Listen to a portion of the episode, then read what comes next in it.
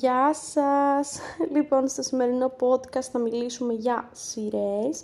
Βασικά, εγώ θα μιλήσω για σειρές που έχω δει και μου άρεσαν πολύ, για σειρές που μου κέντρισαν το ενδιαφέρον, για σειρές έτσι γενικώ που είναι ιδιαίτερες για μένα ή για σειρές που είναι πολύ έτσι ωραίες και ευχάριστες να περάσει κάποιος το χρόνο του βλέποντάς τες.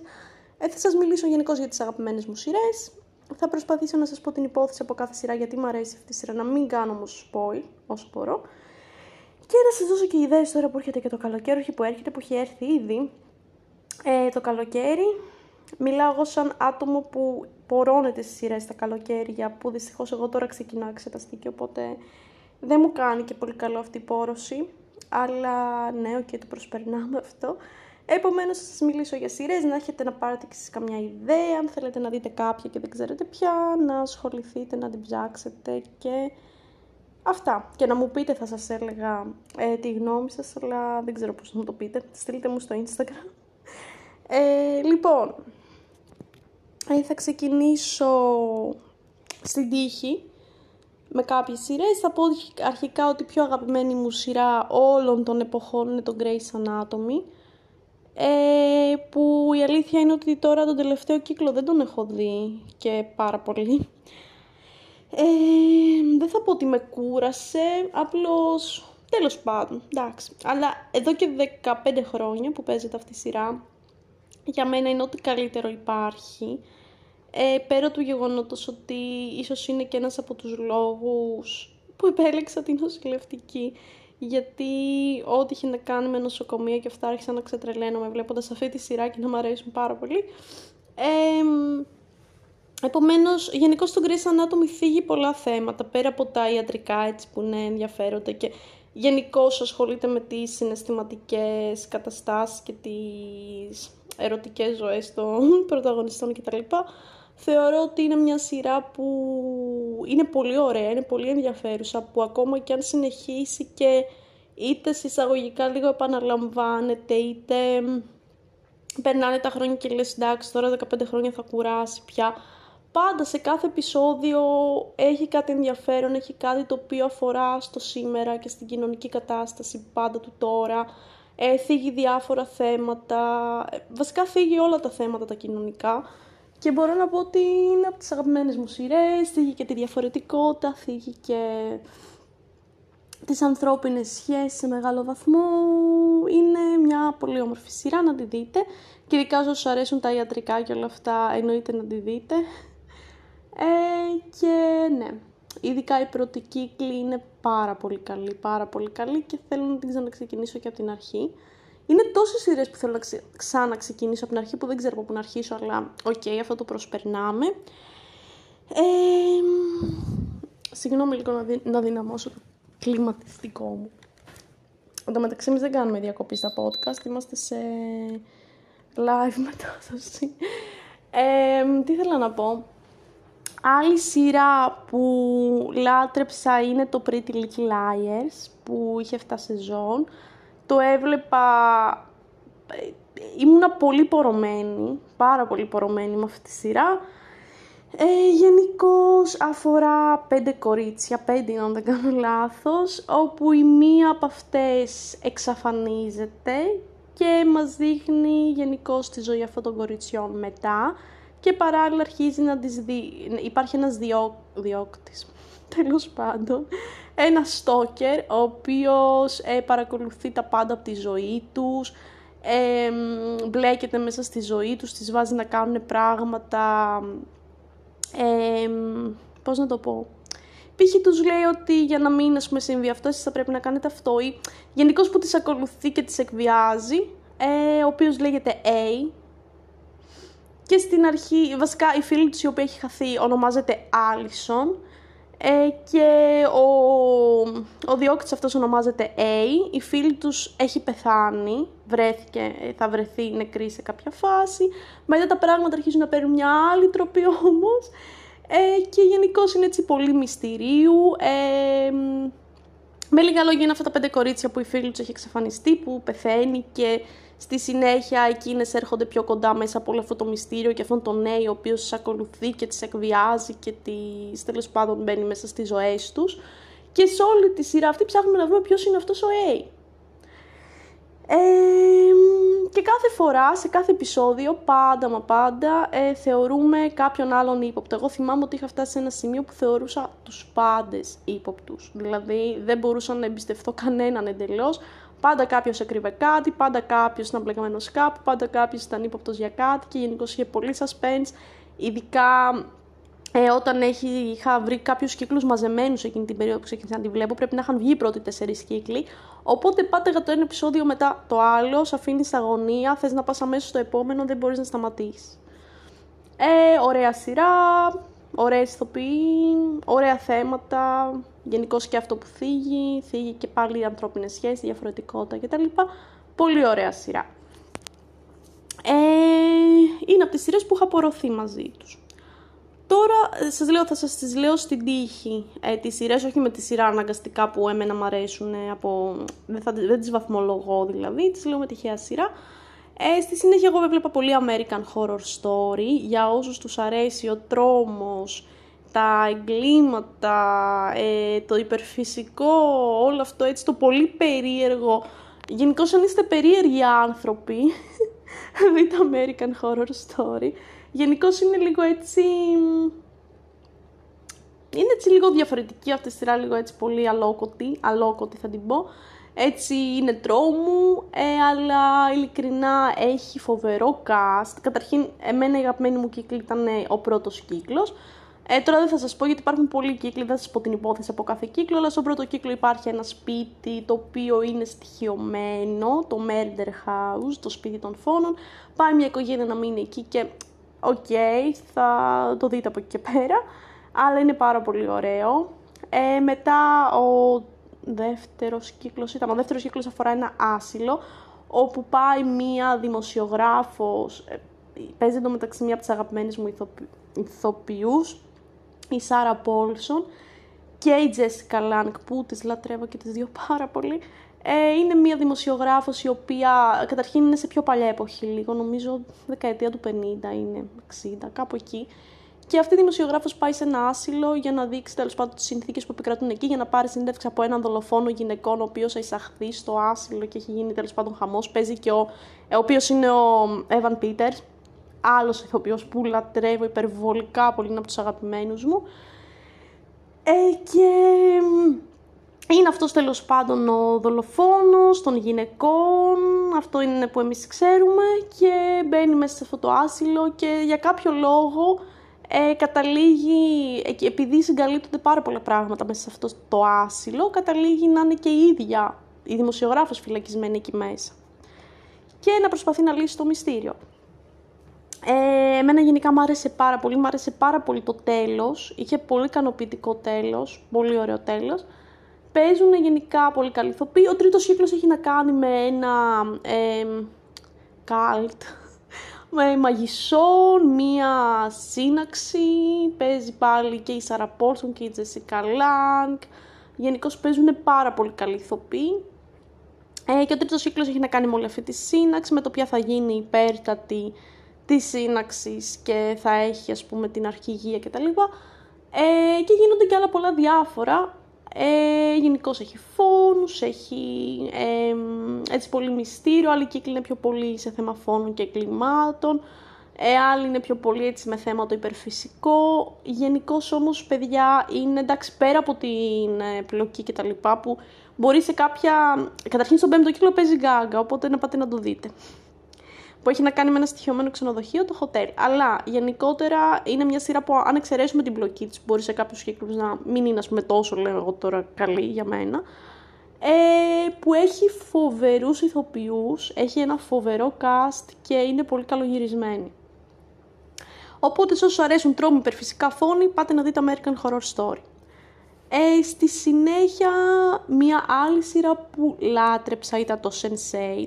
Εν τω μεταξύ παίζει να μην σας τις πω όλες, γιατί είναι τόσες σειρές που βλέπω που μπορεί κάποια να μου ξεφύγει σήμερα σε αυτό το podcast, οπότε συγχωρέστε με, θα σας πω μόνο μερικές. Ε, λοιπόν, μια άλλη σειρά που λάτρεψα είναι το Sense8, ε, που είναι από τις πιο λατρεμένες μου σειρές η οποία συνδυάζει τα πάντα. Φύγει πάλι τη διαφορετικότητα της ανθρώπινης σχέσης, Θίγει ε, πάρα πολλά έτσι κοινωνικά θέματα. Παράλληλα έχει να κάνει με μυστήριο, πολύ έτσι υπερφυσικό, είναι φαντασίας κατά κύριο λόγο.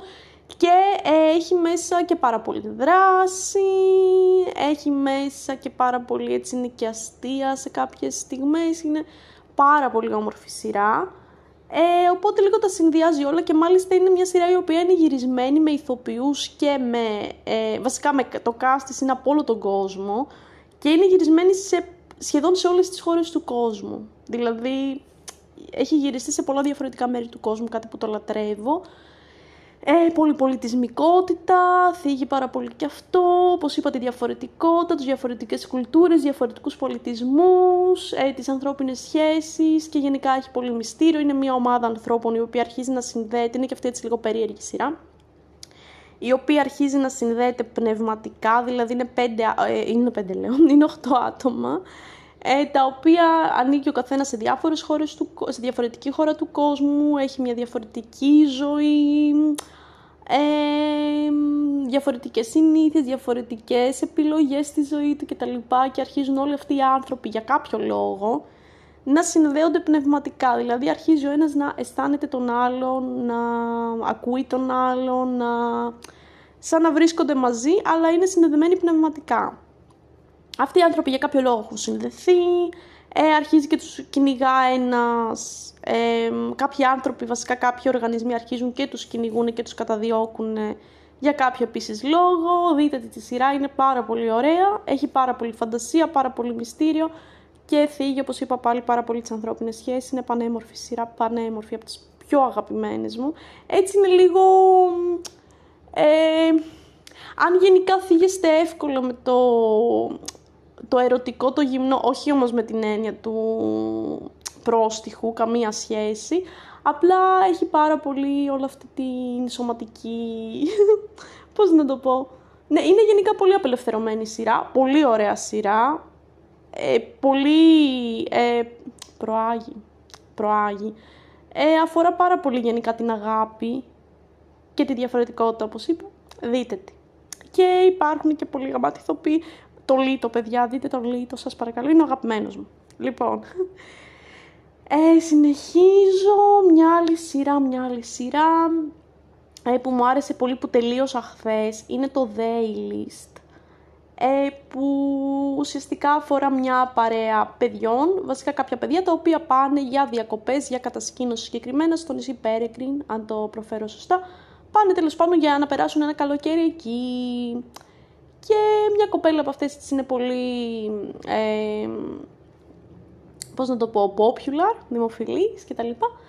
Και είναι και αυτή στο νησί με όλα τα υπόλοιπα παιδιά και ξαφνικά έρχεται και μια άλλη κοπέλα, η Άμπερ, η οποία Άμπερ ε, είναι εκείνη η οποία από, την ώρα και τη στιγμή που θα πάει σε αυτό το νησί αρχίζουν και συμβαίνουν διάφορα περίεργα πράγματα ε, υπερφυσικά πράγματα, μπορεί και ελέγχει τους γύρω της και γενικότερα προσπαθεί λίγο να εξοντώσει εισαγωγικά την κοπέλα την άλλη, τη μία, που είναι η δημοφιλής κοπέλα και να της πάρει τη θέση, να πάρει τους φίλους της, να, να, να. Ε, Γενικώς η πρώτη σεζόν προς το τέλος καταλαβαίνουμε τι παίζει με την Άμπερ. Κρύβεται ένα ολόκληρο μυστήριο από πίσω, κρύβεται πράγματα που έχουν οι πρωταγωνιστές ξεχάσει, που έχουν ζήσει αλλά δεν τα θυμούνται γιατί εκείνη ελέγχει το μυαλό τους και μας κάνει να ρωτιόμαστε είναι η πρώτη φορά που είναι αυτοί όλοι σε εκείνο το νησί ή κάτι άλλο γίνεται. Εγώ τώρα κάνω και ένα μικρό spoil.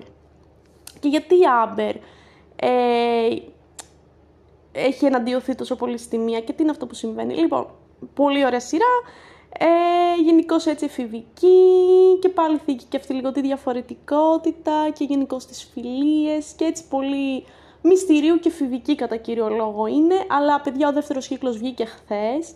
τον είδα σε μια μέρα, γιατί γενικώς τα επεισόδια δεν είναι πολύ μεγάλα, είναι περίπου 20 λεπτά με μισή ώρα, δεν ξέρω αν το δεύτερο κύκλο ήταν πιο πολύ ώρα, δεν τα μέτρησα, απλά τα είδα. Ε, και πραγματικά είναι, ο δεύτερος κύκλος είναι καταπληκτικός. Ε, Γενικώς όλο το μυστήριο πια λύνεται στο δεύτερο κύκλο. Ε, μ' άρεσε πάρα πολύ η σειρά, μ' άρεσε πάρα πολύ το τέλος. Ε, ανακαλύπτουμε, γενικώς είναι αυτό που βλέπεις στον πρώτο κύκλο και πιστεύεις ότι στο τέλος ανακάλυψες τα πάντα, αλλά έρχεται ο δεύτερος κύκλος και σου δίνει μια τελείως διαφορετική τροπή. Εκεί ανακαλύπτεις την πραγματικότητα πια του τι συμβαίνει. Οπότε, γενικώς, αν σας αρέσουν μυστήρια, φαντασίας, εφηβικά έτσι ευχάριστα με πολύ μυστήριο κτλ. Δείτε το. Ε, πολύ ωραία σειρά. Γενικώ δεν παίζουν τόσο γνωστοί ηθοποιοί σε αυτή τη σειρά. Είναι όμως πολύ καλή όλοι τους και είναι πολύ ωραία σειρά. Τώρα, ποια άλλη σειρά να σας προτείνω εγώ; Είχα δει μια ωραία σειρά, σειρά που λέγεται Atypical. Άτυπος. Είναι και αυτή στο Netflix. Που είναι γενικώ αφορά τη ζωή της, είναι και αυτή λίγο εφηβική. Πάλι θίγει διαφορετικότητα, οι σχέσεις κτλ. Όπως και περισσότερες σειρές ή έτσι εφηβικές νανικέ αλλά είναι ουσιαστικά ένα παιδί το οποίο έχει αυτισμό και είναι 16 χρονών και είναι η ηλικία που αρχίζει και έχει όλες αυτές τις, ε, τις φιλίες σιγά σιγά που αρχίζει και ανακαλύπτει τον εαυτό του και σε ρομαντικό επίπεδο και στις σχέσεις και στη σεξουαλικότητά του και όλα αυτά. Και είναι ένα παιδί με αυτισμό που ουσιαστικά ε, δείχνει τη ζωή του σαν έφηβος και πώς ζει την καθημερινότητά του και τις σχέσεις του με τους άλλους ανθρώπους και τις ιδιαιτερότητές του και το πώς μεγαλώνει με όλο αυτό και δείχνει παράλληλα και τη ζωή των γύρων του, οικογενειακές σχέσεις, δυσκολίες, προβλήματα, έχει μια αδερφή, ε, ξέρω εγώ οι γονείς του έχουν κάποιες συζυγικές δυσκολίες κτλ. Γενικώς πάλι θίγει πολύ τις ανθρώπινες σχέσεις, είναι κομική σειρά κατά κύριο λόγο, είναι πολύ αστεία, είναι πολύ ωραία. Γενικώ όσε σειρές έχω δει, θέλω παιδιά πραγματικά να τις ξαναδώ από την αρχή. Γιατί είναι αυτό που ξέρεις ότι θα σ' αρέσει, οπότε θες να το ξαναδείς από την αρχή. Ε, μια άλλη σειρά επίσης που βλέπω, γενικώς είμαι πολύ του μυστήριου, μου αρέσουν οι σειρές με μυστήριο. Μια πολύ ωραία σειρά που βλέπω είναι το, το Nancy Drew. Είναι μια σειρά που βγήκε το 2019, δεν έχει να κάνει με τις παλιές ταινίες και σειρές κτλ που είναι μια κοπέλα ε, η οποία έχει τελειώσει το Λύκειο και αρχίζει, γενικώς είναι, καλά όλοι ξέρετε την Άνση Ντρού, γιατί είναι και πιο παλιά, είναι απλά σε... Ε, είναι τέλος πάντων μια καινούργια σειρά με την Άνση Ντρού, αλλά η Άνση Ντρού σαν χαρακτήρας υπάρχει από πάντα, που είναι μια κοπέλα η οποία της αρέσει να λύνει έτσι πάρα πολλά μυστήρια, ε, και ξεκινάει να λύσει ένα μυστήριο με μια κοπέλα η οποία πριν από πολλά χρόνια εξαφανίστηκε τη βραδιά του χορού των τελειόφυτων και πνίγει και έπεσε στα βράχια κτλ. Ε, και έχει, έχει πάρα πολύ υπερφυσικό, έχει πάρα πολύ μυστήριο και αφορά και έναν φόνο ο οποίος γίνεται τώρα και πώς αυτός ο φόνος συνδέεται με το παρελθόν και με αυτή την κοπέλα που χάθηκε, αλλά καμία σχέση με αυτό που σας λέω γιατί στη συνέχεια βγαίνουν πάρα πολλά πράγματα στην επιφάνεια, οπότε σε όποιον αρέσει υπερφυσικό, μυστήριο, detective, ε, όλο αυτό. Είναι μια ομάδα παιδιών πάλι έτσι, είναι λίγο εφηβική σειρά, που μπλέκεται σε όλο αυτό το μυστήριο και στο υπερφυσικό και προσπαθεί να λύσει τα μυστήρια της πόλης. Και τώρα ερχόμαστε και σε μια άλλη παρόμοια σειρά, το Riverdale, που επίσης το βλέπω. Ε, τώρα, βέβαια, ο τελευταίος κύκλος ο πέμπτος, μ' αρέσει ή δεν μ' αρέσει, δεν ξέρω. Παρόλο που μας δείχνει τους πρωταγωνιστές πολλά χρόνια μετά και περίμενα να με ενθουσιάσει, γιατί έτσι θα βλέπα κάτι διαφορετικό, αλλά μ, εντάξει. Ε, οι πρώτοι τρεις κύκλοι, οι πρώτοι δύο κύκλοι για την ακρίβεια είναι οι αγαπημένοι μου. Ε, Επίσης λατρεύω την Cheryl Blossom. Όποιον δει αυτή τη σειρά, να ξέρω ότι λατρεύω την Cheryl Blossom. Είναι η αγαπημένη μου γενικά και σαν ηθοποιός η Madeleine είναι μια γλύκα, είναι υπέροχη. Απλά θέλω να κάνω fangirling σε αυτό το σημείο. Να κάνω μια παύση για να κάνω fangirling για τη Madeleine και για τη Cheryl Blossom. Κυρίως για τη Madeleine. Ε, το Riverdale έτσι πάλι εφηβική σειρά, πάλι φόνη, πάλι μυστήριο, πάλι μια πόλη με μια παρέα παιδιών που προσπαθεί να το λύσει και να το ανακαλύψει. Έτσι όσο αρέσουν πάλι τα μυστήρια και τα εφηβικά είναι από τις ωραίες σειρές. Οι πρώτοι δύο κύκλοι ειδικά είναι πολύ καλοί. Έτσι πολύ high school, δράμα, μυστήριο κτλ. Ε, τώρα άλλη σειρά. Αχ, είναι τόσες πολλές. Μισό λεπτάκι θα μπω στο Netflix και θα δω ποιες έχω δει για να σας πω. Ε, μήπως είναι κάποια που τα ξεχνάω γιατί έχω δει και αρκετές. Λοιπόν, λοιπόν, εδώ είμαστε. Το Stranger Things. Το Stranger Things από τις πολύ πολύ επίσης αγαπημένες μου σειρές. Εν τω μεταξύ κάθε φορά που αλλάζω σειρά λέω το ίδιο. Ότι είναι από τις πολύ αγαπημένες μου σειρές. Ε, που πάλι αφορά, έχει και αυτή έτσι μυστηρίου είναι είναι γύρω στο 1970, δεν είναι γυρισμένη τότε, είναι και, και καλά στο 1970. Οι χαρακτήρες ε, είναι μια παρέα πάλι της παιδιών, όπου το ένα αγοράκι από αυτά, ε, τώρα δεν το θυμάμαι και καλά, γιατί έχω δει και τις τρεις σεζόν, μάλιστα την τρίτη τελείωσα σε μια μέρα, αλλά ναι, επειδή πάνε και λίγα χρόνια από την πρώτη σεζόν που έχω δει, είναι ένα παιδάκι το οποίο νομίζω εξαφανίζεται. Και μετά, ε, τώρα προσπαθώ να μην κάνω spoil. Υπάρχει τέλος πάντων ένας παράλληλος κόσμος, ένα παράλληλο σύμπαν, μέσα σε όλο αυτό κάτι γίνεται γενικώς με έναν οργανισμό, ε, κάτι εργα... με ένα εργαστήριο που υπάρχει εκεί και είναι και ένα άλλο κορίτσάκι το οποίο αποδρά από εκεί και έχει πάρα πολλές υπερφυσικές δυνάμεις και αρχίζονται να συνδέονται η ζωή τους, γενικά έχει να κάνει με... κυρίως σειρά έχει να κάνει με την εξαφάνιση αυτού του αγοριού και το μυστήριο που κρύβεται πίσω από αυτή την εξαφάνιση. Οπότε πάρα πολύ ωραίο, πάρα πολύ ενδιαφέρον ε, έτσι μυστηρίου, μετά στη συνέχεια βγαίνουν πάλι πάρα πολλά στην επιφάνεια κτλ. Γενικώς έχει, άμα θέλετε, πάλι κάτι φιβικό και μυστηρίου και γενικά είναι περίεργη σειρά. Ε, μπλέκονται διάφορες στην υπόθεση. Η μαμά του αγοριού, ένας αστυνομικός εκεί της περιοχής, ο οποίος είχε χάσει και την κόρη του από ασθένεια πριν από χρόνια. Ε, Γενικώ όλα αρχίζουν και συνδέονται λίγο μεταξύ τους σαν ένα puzzle. Έτσι είναι πάρα πολύ περίεργη σειρά. Ωραία υπερφυσική ε, διαφορετική από τις υπόλοιπες. Γενικά το Stranger Things έχει κάτι έτσι...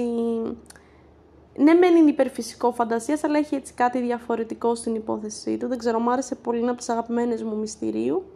Που έχει να κάνει με αυτόν τον παράλληλο κόσμο που είναι το. Θα δώσω ένα spoiler εδώ, το upside down.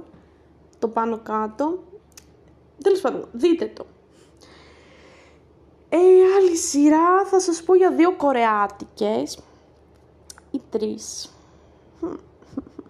Λοιπόν, η μία κορεάτικη που μου άρεσε πολύ ήταν το πίσω για 49 μέρες, που ουσιαστικά είναι μια μαμά που έχει πεθάνει και που γυρίζει πίσω ε, στον κόσμο των ζωντανών. Γενικώς είναι πολύ συγκινητική σειρά, έτσι πολύ... δεν ξέρω. Ήταν δυνατή σειρά, είχα κλάψει πάρα πολύ βλέποντας αυτή τη σειρά που γυρίζει πίσω για 49 μέρες και προσπαθεί να ουσιαστικά καταφέρει να εκπληρώσει κάποιο σκοπό ας πούμε και καταλάβει γιατί γύρισε θα μπορέσει να μείνει για πάντα και καλά πίσω στον κόσμο των ζωντανών. Αυτή είναι η πλοκή. Αλλά στο τέλος καταλαβαίνουμε για ποιο λόγο έχει γυρίσει εν τέλει που δεν το είχαμε καταλάβει ούτε φανταστεί βλέποντας όλη τη σειρά. Είναι πολύ ωραία σειρά, έτσι πολύ συγκινητική. Ε, τώρα μια άλλη σειρά είναι το οι αναμνήσεις από την Αλάμπρα ε, που γενικώς έχει να κάνει με ένα, ένα παιχνίδι το οποίο ουσιαστικά αρχίζει σιγά σιγά και γίνεται πραγματικότητα. Ε, είναι ένα παιχνίδι που συνδέονται, που είναι έτσι σαν εικονική πραγματικότητα, που έχει να κάνει έτσι όποιους αρέσουν οι μάχες, γενικά το μυστήριο πάλι και όλα αυτά. Ε, και είναι ένας ο οποίος θέλει να αγοράσει αυτό το παιχνίδι ε, και αρχίζει και παίζει αυτό το παιχνίδι και σιγά σιγά όσο γίνονται μέσα σε αυτό το παιχνίδι αρχίζουν και γίνονται και στην πραγματικότητα. Και ερωτεύεται και μια κοπέλα τέλος πάντων στην πόλη, στην Αλάμπρα, στην Ισπανία που πηγαίνει. Είναι γυρισμένο ανάμεσα σε Κορέα και, σε, και στην Ισπανία. Είναι πολύ ωραία σειρά, πάρα πολύ ωραία σειρά.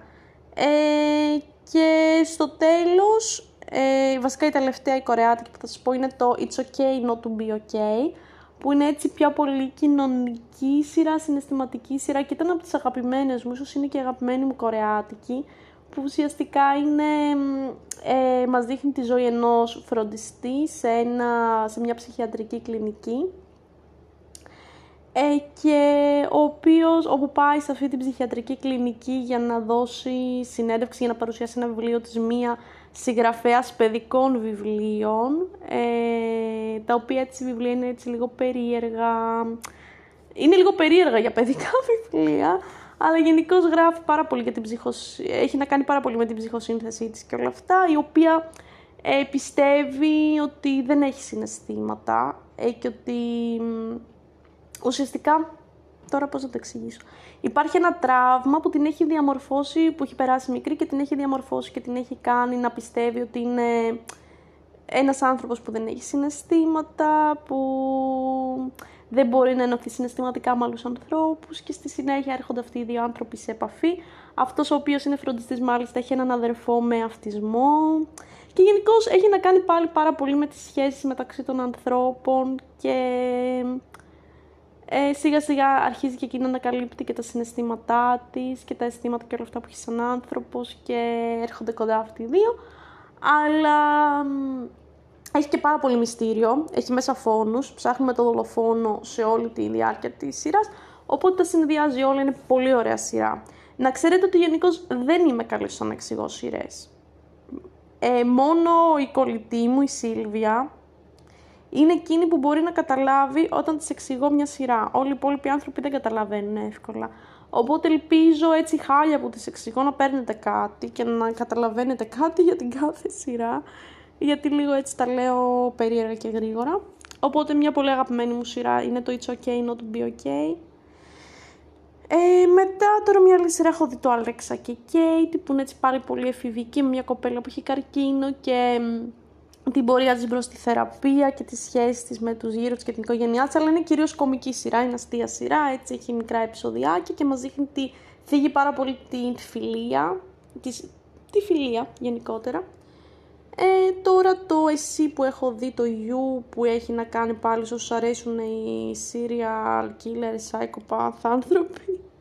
πολύ ωραίος ο πρωταγωνιστής ε, να δείτε αυτή τη σειρά που είναι ένας ο οποίος είναι πάρα πολύ διώκτης και στόκερ που του αρέσει μια κοπέλα και αρχίζει γενικά και ε, την παρακολουθεί. Γενικά είναι sociopath, είναι κοινωνιοπαθής, είναι ψυχοπαθής, προσπαθεί να τη φέρει κοντά του. Γενικά έχει, παίζουν φόνοι σε αυτή τη σειρά, παίζουν, παίζει πάρα πολύ μυστήριο πάλι και έχει να κάνει με έναν κοινωνιοπαθή. Αυτό. Ουσιαστικά δείχνει την οπτική του πλευρά στη ζωή. Άλλη είναι ωραία σειρά. Ε, στη συνέχεια τώρα πια άλλη. Μ' αρέσει γενικά πολύ βλέπω το οικογένεια Gilmore, το Gilmore Girls. Το βλέπω όταν θέλω έτσι λίγο να είμαι chill και να δω κάτι ευχάριστο ε, και κάτι χαλαρό. Έχει πολύ ωραίες ατάκες, γενικά πάλι τη σχέση μεταξύ μαμά και κόρη, έτσι είναι πάρα πολύ όμορφο. Ε, ε, τι άλλο βλέπω ρε παιδιά; Το μαύρο καθρέφτη, Black Mirror, μου αρέσει που τα λέω και σε ελεύθερη μετάφραση και στα αγγλικά μετά. Το Black Mirror είναι από τις αγαπημένες μου σειρές που μας δείχνει μια δυστοπική πραγματικότητα στο μέλλον που όλα έχουν να κάνουν με την τεχνολογία και όλα έχουν να κάνουν με, με τις οθόνες και με... Γενικώ δείτε, μας δείχνει πώς, πώς μπορεί να καταλήξει η πραγματικότητά μας ε, στο μέλλον και πώς όλα μπορεί να εξαρτώνται από την τεχνολογία και γενικώ οι ανθρώπινες σχέσεις να είναι κατεστραμμένες κτλ. Καλά, έχει διάφορα επεισόδια, θα σας πω εγώ τα πιο αγαπημένα μου. Βέβαια είναι ένα, ένα επεισόδιο που είναι πάρα πολύ ωραίο, που αφορά την, όλη αυτή την πραγματικότητα στο μέλλον, που είναι λίγο πιο ουτοπικό, όχι δυστοπικό, είναι πιο ουτοπικό, είναι πιο έτσι ευχάριστο. Είναι το Σαν Τζουνιπέρο, που είναι δύο κοπέλες οι οποίες ε, στην αρχή μας δείχνει το, μια δεκαετία του 80 περίπου, που εκείνες συναντιόνται και αρχίζουν έτσι λίγο να ερωτεύονται κτλ. Και στη συνέχεια ανακαλύπτουμε ότι αυτές οι γυναίκες για κάποιο τρόπο, ε, για κάποιο τρόπο, για κάποιο λόγο, ε, συναντιόνται σε διαφορετικές δεκαετίες κάθε φορά. Δηλαδή τη μια μέρα συναντιόνται σε άλλη δεκαετία, την άλλη μέρα σε άλλη δεκαετία. Γενικώ όσο σου αρέσει ο ταξίδια στον χρόνο και οι παράλληλες πραγματικότητες και όλα αυτά θα το λατρέψετε αυτό το επεισόδιο και στη συνέχεια καταλαβαίνουμε τι ακριβώς γίνεται και γιατί. Ε, μετά στη συνέχεια, άλλο αγαπημένο επεισόδιο του Black Mirror. Καλά, δείτε το γενικά, έχω πολλά αγαπημένα επεισόδια, κάποια δεν μ' άρεσαν καθόλου, κάποια μ' άρεσαν. Ε, τώρα θα σας πω μερικά έτσι περιληπτικά χωρίς την υπόθεση. Ο Αρχάγγελος μ' άρεσε πολύ. Ε, μ' άρεσε πολύ η Λευκή Αρκούδα, τώρα σας τα λέω στα ελληνικά. Μ' άρεσε πολύ το Μαύρο Μουσείο, έτσι και αυτό πολύ περίεργη σειρά και λίγο έτσι αλόκοτη. Σε όσους αρέσουν τα μυστήρια κτλ. Και είναι και, μία, και ένα επεισόδιο που έχει βγει που εσύ κάνεις τις επιλογές και ανάλογα με τις επιλογές σου συνεχίζει το επεισόδιο. Είναι και αυτό πολύ ωραίο.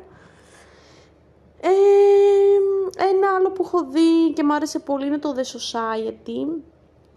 Ε, το οποίο όμως το κόψανε, παιδιά. Και αυτό είναι το πιο χειρότερο και το πιο σπαστικό, το να πηγαίνεις να κόβεις μια σειρά που ο άλλος έχει δει όλο τον κύκλο, έχει πορωθεί, περιμένει τον επόμενο κύκλο για να πάρει απαντήσεις και δεν τις παίρνει ποτέ. Μην το κάνετε αυτό. Μην το κάνετε αυτό. Μένουμε πάντα με την απορία τι θα γινόταν στη συνέχεια.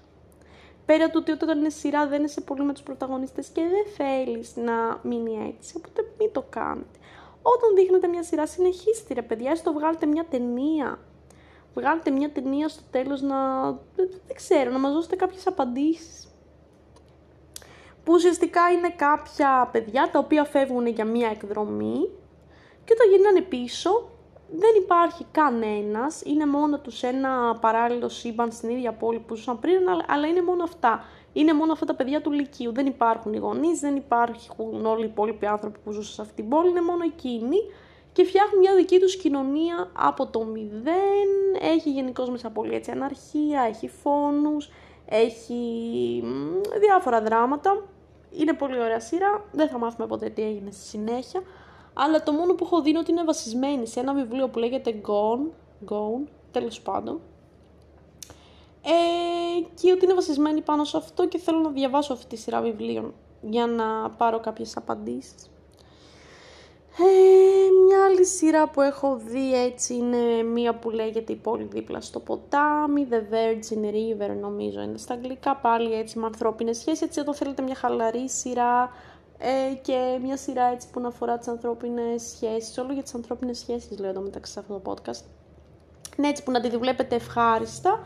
Δείτε το The Virgin River, είναι μια ε, η οποία είναι νοσηλεύτρια και μέα, μια γυναίκα και η οποία φεύγει από την πόλη που ζούσε, ας πούμε, που ήταν νομίζω στη Νέα Υόρκη, δεν θυμάμαι σε ποια πόλη, και πάει σε μια ήσυχη πόλη που λέγεται Virgin River και θέλει να ξαναρχίσει τη ζωή της γιατί κάτι τραυματικό της έχει συμβεί και γενικώ μας δείχνει όλες τις σχέσεις που ε, βασικά ερωτεύεται εκεί πέρα με έναν άνθρωπο.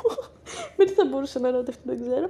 OK, okay, ερωτεύεται εκεί πέρα με κάποιον, δείχνει τη σχέση που αναπτύσσεται σιγά σιγά μεταξύ τους, που είναι δύσκολο λίγο να ξαναδεθεί συναισθηματικά γιατί έχει βιώσει ένα τραύμα, όπως σας έχω πει. Δείχνει τη σχέση της με τους υπόλοιπους ανθρώπους εκεί σε όλη αυτή τη μικρή πόλη που όλοι είναι ενωμένοι και εκείνη είναι αυτή που πηγαίνει πούμε, και εμφανίζεται ξαφνικά και σιγά σιγά την αποδέχονται και τη βάζουν στον κύκλο της και όλα αυτά. Τι άλλο ρε παιδιά. Τι άλλο βλέπω. Τώρα βλέπω πολλά πράγματα. Τώρα τι να σας λέω. το μια σειρά από ατυχή γεγονότα, η σειρά, η σειρά όμως γιατί υπάρχει και ταινία, ε, ήταν ό,τι καλύτερο έχω δει.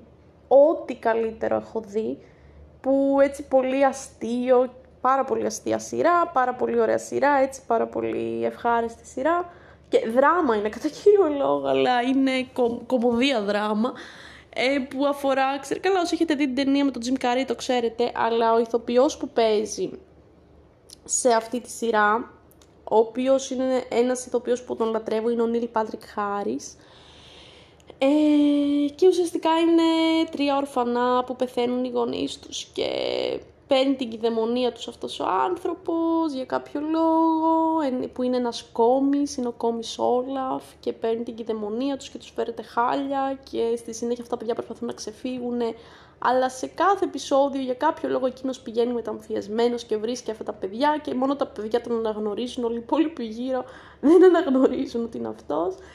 Ε, και γενικά έχει έτσι, είναι πολύ αστεία σειρά, έχει πάρα πολύ μυστήριο και αυτό βλέπεις στη συνέχεια βγαίνουν, αποκαλύπτονται και πράγματα, τι σχέση είχε εκείνος ο άνθρωπος με τους γονείς τους, γιατί οι γονείς τους πεθάνανε. Ε, πολύ ωραία σειρά. Πολύ ωραία σειρά, δεν μπορώ να την εξηγήσω ιδιαίτερα, αλλά είναι πολύ ωραία σειρά, δείτε τη.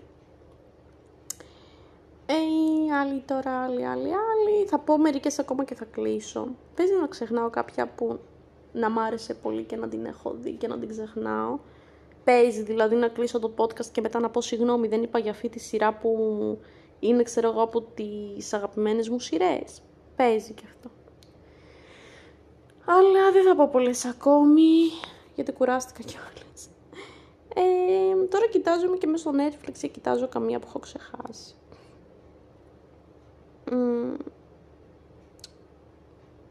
Μία σειρά που θέλω να δω είναι το κάποιος πρέπει να πεθάνει. Που είναι και καλά γυρισμένη σε πιο παλιά εποχή και είναι ένας, ε, ο οποίος, ένας άντρας ο οποίος ερωτεύεται έναν άλλον άντρα, ένα χορευτή. Οι δικοί του θέλουν να τον παντρέψουν γενικά με μια γυναίκα, obviously. Και obviously με την έννοια το, της ιδεολογίας του τότε. Και ρε παιδί μου αρχίζουν και γίνονται, βασικά είναι και αυτή έτσι λίγο μυστηρίου και λέει ότι και καλά, θα σας πω την υπόθεση, λέει συντηρητική Ισπανία του 50, η σχέση ανάμεσα σε ένα νεαρό άντρα και έναν Μεξικανό χορευτή μπαλέτο έχει μια σειρά οδυνηρών επακόλουθα. Δεν ξέρω τι, αλλά φαίνεται ενδιαφέρον. Ε, τον Ντεγκράσι έχω δει, τον Ντεγκράσι που πάλι είναι έτσι εφηβική σειρά, που εκεί αυτή η σειρά είναι ιδιαίτερα που θίγει πάρα πολύ τι ανθρώπινε σχέσει, τη διαφορετικότητα, τη σεξουαλικότητα, τους έρωτες, έτσι, την εφηβεία, το να μεγαλώνει κανείς, ακόμα και θίγει και γενικώς γενικ, κάποιες ψυχικές καταστάσεις, κάποιες ψυχικές ασθένειες, θίγει τα πάντα από εφηβεία. Είναι πολύ ωραία σειρά, έτσι πολύ ευχάριστη, αστεία, δραματική σε μερικές στιγμές. Δείτε τι, το Degrassi. Εγώ γενικά έχω δει τον Degrassi την επόμενη τάξη, γιατί γενικά τον Degrassi είναι πολύ παλιά σειρά, ξεκινάει από πολύ παλιά. Έχω δει την τελευταία, έτσι την πιο μοντέρνα έκδοση. τι άλλο, τι άλλο, τι άλλο. Ε, Γενικώς έχω δει το The Good Doctor, που επίσης είναι ένας γιατρός με αυτισμό και μας δείχνει όλη του έτσι τη, τις ιδιαιτερότητες του και το πώς σιγά σιγά όλοι μέσα στο νοσοκομείο αρχίζουν και τον αποδέχονται και γενικώς είναι ένας γιατρός ο οποίος έχει αυτισμό αλλά έχει full νοημοσύνη, μπορεί και λύνει κάθε ε, κατάσταση, κάθε περίπτωση, The Good Doctor λέγεται. Τι άλλο, αυτά. Εγώ αυτά θα πω. Α, έχω δει και το Jane the Virgin το Τζέιν η Παρθένα, το οποίο είναι ουσιαστικά μια... έχει γυριστεί καλά και σε ελληνικό, έχει γυριστεί και σε βραζιλιάνικο, ήταν το πρώτο, αλλά γενικώς η έκδοση αμερικάνικη, παιδιά, είναι ό,τι καλύτερο, είναι πάρα πολύ αστεία, πάρα πολύ ωραία σειρά.